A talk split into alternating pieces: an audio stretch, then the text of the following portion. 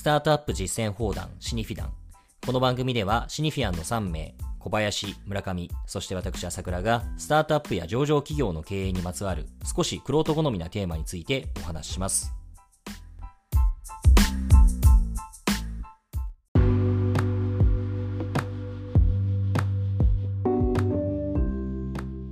はい、えー、今日はですね、えー、スタートアップにまつわる用語について考えてみようという、スタートアップ用語項のコーナーです。で、えー、今日取り上げる用語はあ、バーンレートとランウェイですね。えー、まあ、なかなか2020年に入ってから入って、まあ、やっぱりトリガーはコロナだったわけですけれども、なかなかあの経済的に厳しい状況、まあ、これスタートアップに限らずですが、あ続いています。で、そうなってくるとですね、えー、やっぱりキャッシュイズキングでして、えー、いかに今この苦境期を乗り越えるかといったことが重要な論点になってきます。えー、こうした点を考える上でですね、えー、バーンレートとランウェイというのは非常に重要なキーワードになってくるので、まあ、改めてその意味を確認すると同時にですね、えー、まあ、あの、その意味合いといいますか、まあ、バーンレートとランウェイあるべき姿みたいなを考察できればなというふうに思います。どうぞ。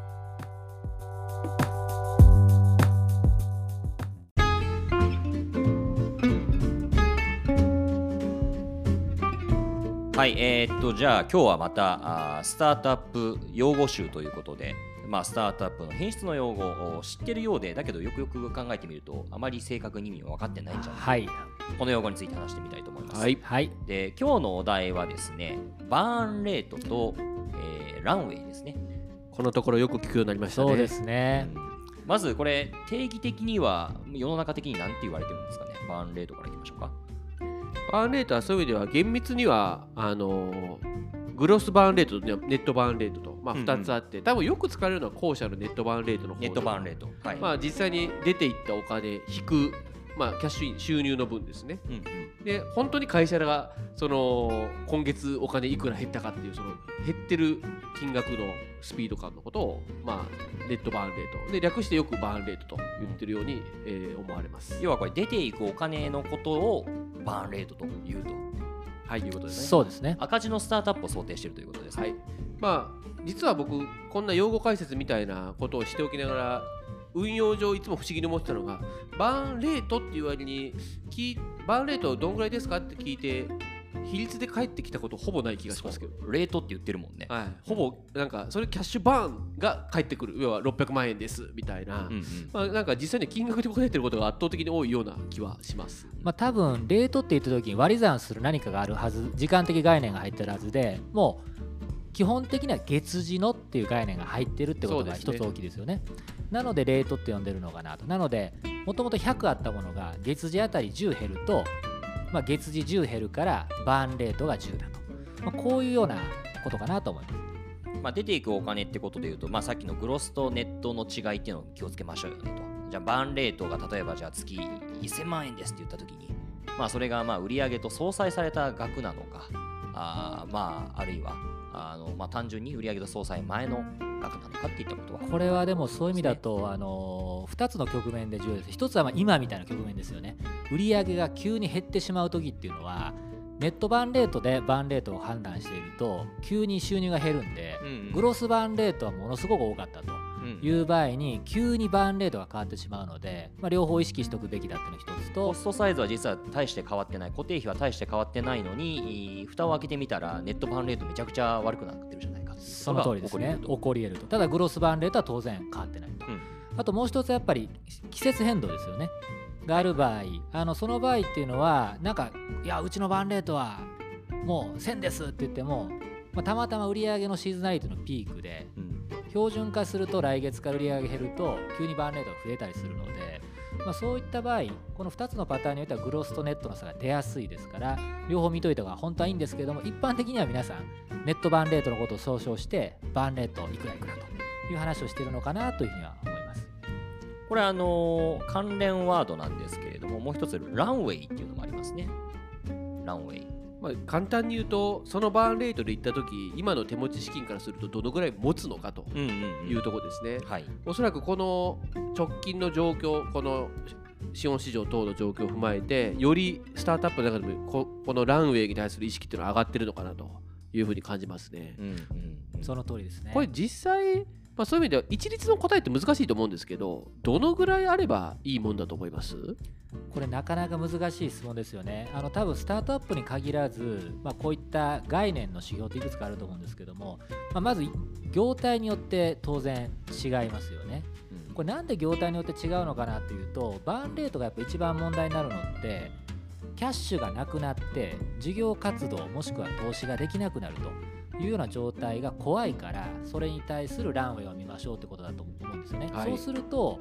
あの基本的にはバーンレートに対して一番有効な施策っていうのは、まあ、あのコスト削減とかも当然あるんですけども、まあ、調達をするってことじゃないですか。はいそうするとあの調達をいついつまでにしなきゃいけないのかというのが実質的ランウェイの意味になりませんかね。そういうことですね通常よくあの VC から資金調達をするスタートアップの場合じゃあなんか12か月分の資金は最低限持っておきたいとか、はいはい、あるいはなんか18か月分は最低持っておきたいとか。まあ、なんとなくそういう目安があって、まあ、なんとなく18ヶ月ぐらい目指す人が多いのかな、普通まあ、絞った時に18ヶ月ぐらい持つようにしようっていうのを目指している人が多いのかなという印象はありますね。そうですねそれ多分あの平均的に1年サイクルで見たビジネスが多いからかなという気がするんですよね。なるほどなので、1年経って回してみて、いろいろシーズナリティやるけど、どれだけプログレスしたのと。でじゃあそのプログレスのベースにもう一回資金調達しますと、ま、これが一番ダイリューションをミニマイズしながら、ま、過剰に資金を抱えずに、ま、やっていくペースだとすると、ま、12ヶ月。ただ12ヶ月ギリギリだと怖いんで、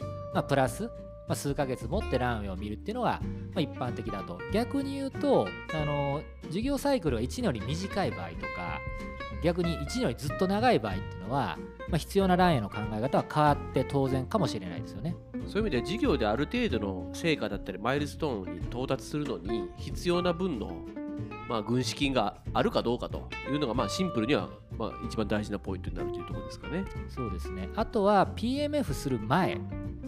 の場合ですよね。まあ、これもまああの起業家の心理からするとまあ、何打席立てるのかということも、まあ、当然あり得ると思いますので、まあ、何回かわちゃわちゃトライをしてやってみる時のサイクル、まあ、このサイクルに対して、まあ、ランウェイがどれぐらいあるのかというフェーズの会社も当然あるのかなという気がします。これ PMF 前っていうところで言うとあの面白いなと感じるのは僕はあのアメリカとかでもあのスタートアップエンジェル投資したりとかもしてるので、まあ、そこでの、まあ、日本人との違いって結構如実に出るなっていう気がするんですけれども端的に言うと日本人の方が何ていうか個人事業主というか自営業型の資金調達というのをスタートアップでやってしまいがち、で、えー、アメリカの方がよりピュアにスタートアップ感があるんですよね。で何を言ってるかというとアメリカの場合シーズ投資したところねピボットとかまあ確かにするんだけども割とね諦め早いんですよ。なるほど。結構スパッとああもうやめ解散っていうのがあって、はいはい、えー、みたいなことって今まで僕も経験したんですね。わかりますねで一方で日本っていうのはもうめちゃくちゃ粘るじゃないですか。めちゃくちゃ粘ってあの1個目の相手だと全然違うんだけれどももう1回2回転目3回転目するともうとにかく会社として存続させるんだと。でこれ難しいのはある種それって一番最初に応援してくれたエンジェルの方々に対してはある種誠実な態度っちゃ誠実な態度かもしれないけれどもドライに考えたらもう一回振り出しに戻してやった方がいいんじゃないかっていう気もするしどうせ耐えるんだったらまあ、その分ですねあのピボットして続けることによって新しくお金を取るってことはそれによって得る抱える負うその責任感も増すわけでこれどっちがいいのかっていうのはよくわからんなと。だったらもうスパッとやめてもう一回同じ人たちでやった方がいいんじゃないかっていう可能性もあるかなという気はちょっとします。そうですね。そういう意味ではあの起業家心理からすると、まあ、余裕持ちたいランウェイ長い方がいいってことですけど起業家もまあ株主でもあるじゃないですか。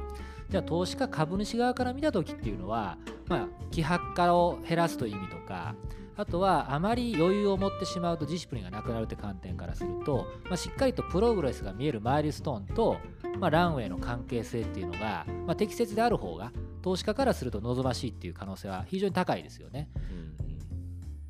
そういう意味で言うと、あの孫泰造さんが今、あの、はいはい、ミスルートなさってますけれども、その前にあのモビーダでしたっけね、はいはい、であのシードアクセラレータープログラムなさってた時は、それこそその中小企業的に伸ばして生き伸ばしてリビングデッドをさせるんじゃなくてもうもうそれはもう終わったんだったらいいよって言ってスパッと解散させてあるいはあ他のスタートアップと合併させてみたいな、まあ、そういった構想を練っていらしてこれまあだからそれもそれで一つの考え方だと思うし。日本で伝統的にあの倒産数とか廃業率とか、うん、このあの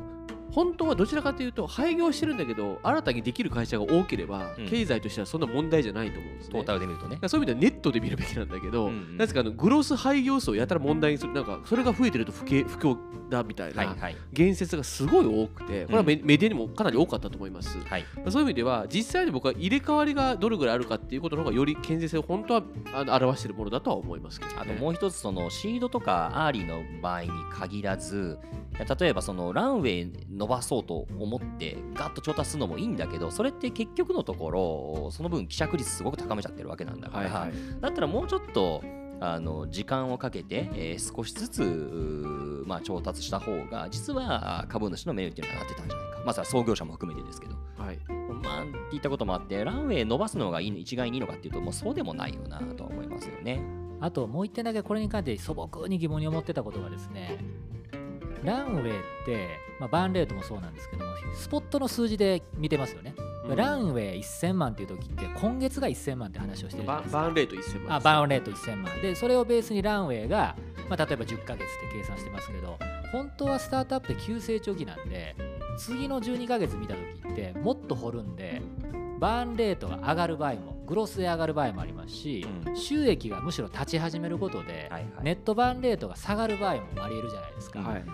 なので本当は ランウェイを計算するんだったら、まあ、厳密にいった場合と単純な割り算する場合で相当差が空くので、うん、実は意味はもちろんバーンレートあるんですけども急成長期であればあるほどじゃあこれから6ヶ月12ヶ月のバーンレートが実態どうなるのかってことをちゃんと見ないと乖離が大きいケースがあるっていうのはすごく本当は注意しなきゃいけないのになという気はします。今の話の示唆としてはまさにその拡大期においてそのキャッシュフローにどういう影響が出るのかそれが先行的にどちらかというとバーンが大きくなる方に出るのかどちらかというとネットになったらあのポジティブな方に働くのかこれはおそらくキャッシュコンバージョンサイクルがどういう設計になっているかっていうのにかなり影響するところだと思うんですけれどもこの点に関して実はあんまりパッと答えられない人もそうにいる感覚もあって、ここは多分感度を上げていかなきゃいけないところなのかなというふうには思いますね。なので踏んでいった時に実はバーンレートがどんどん良くなってランウェイが長くなるような会社と踏めば踏むほどバーンレートが広がって、ランウェイが短くなる会社とでキャッシュコンバージョンが悪い会社とか、うん、どういう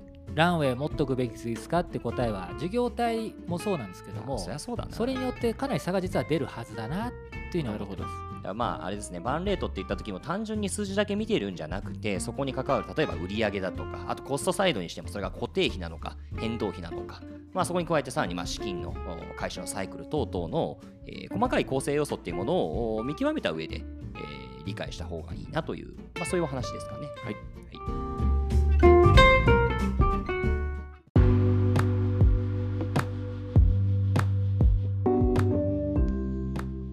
はい、えー、ということで、えー、スタートアップ用語校、バーンレートとランウェイについて、えー、お話をしました。まあ、こういう時期はですね、えー、やっぱり資金をいかに確保するかが重要ですので、えー、バーンレートをいかに減らして、まあ、ランウェイを伸ばす。まあ、これが重要なポイントになってくるわけですけれども、まあ、とはいえ、そのランウェイを伸ばそうとするがあまりですね、えー、まあ、資金の調達に焦りすぎると、今度は今度、そうなるとなんかね、バリエーション上、えー、不必要な資金も集めてしまうといったこともあってですね、えー、そのバランス感というものが、まあ、難しいところだなという、まあ、そんなお話でした。はい、えー、ということで、えー、今回、えー、バーンレットとランウェイについて、えー、考える会をお届けしました。あ今日はここまででおしまいです。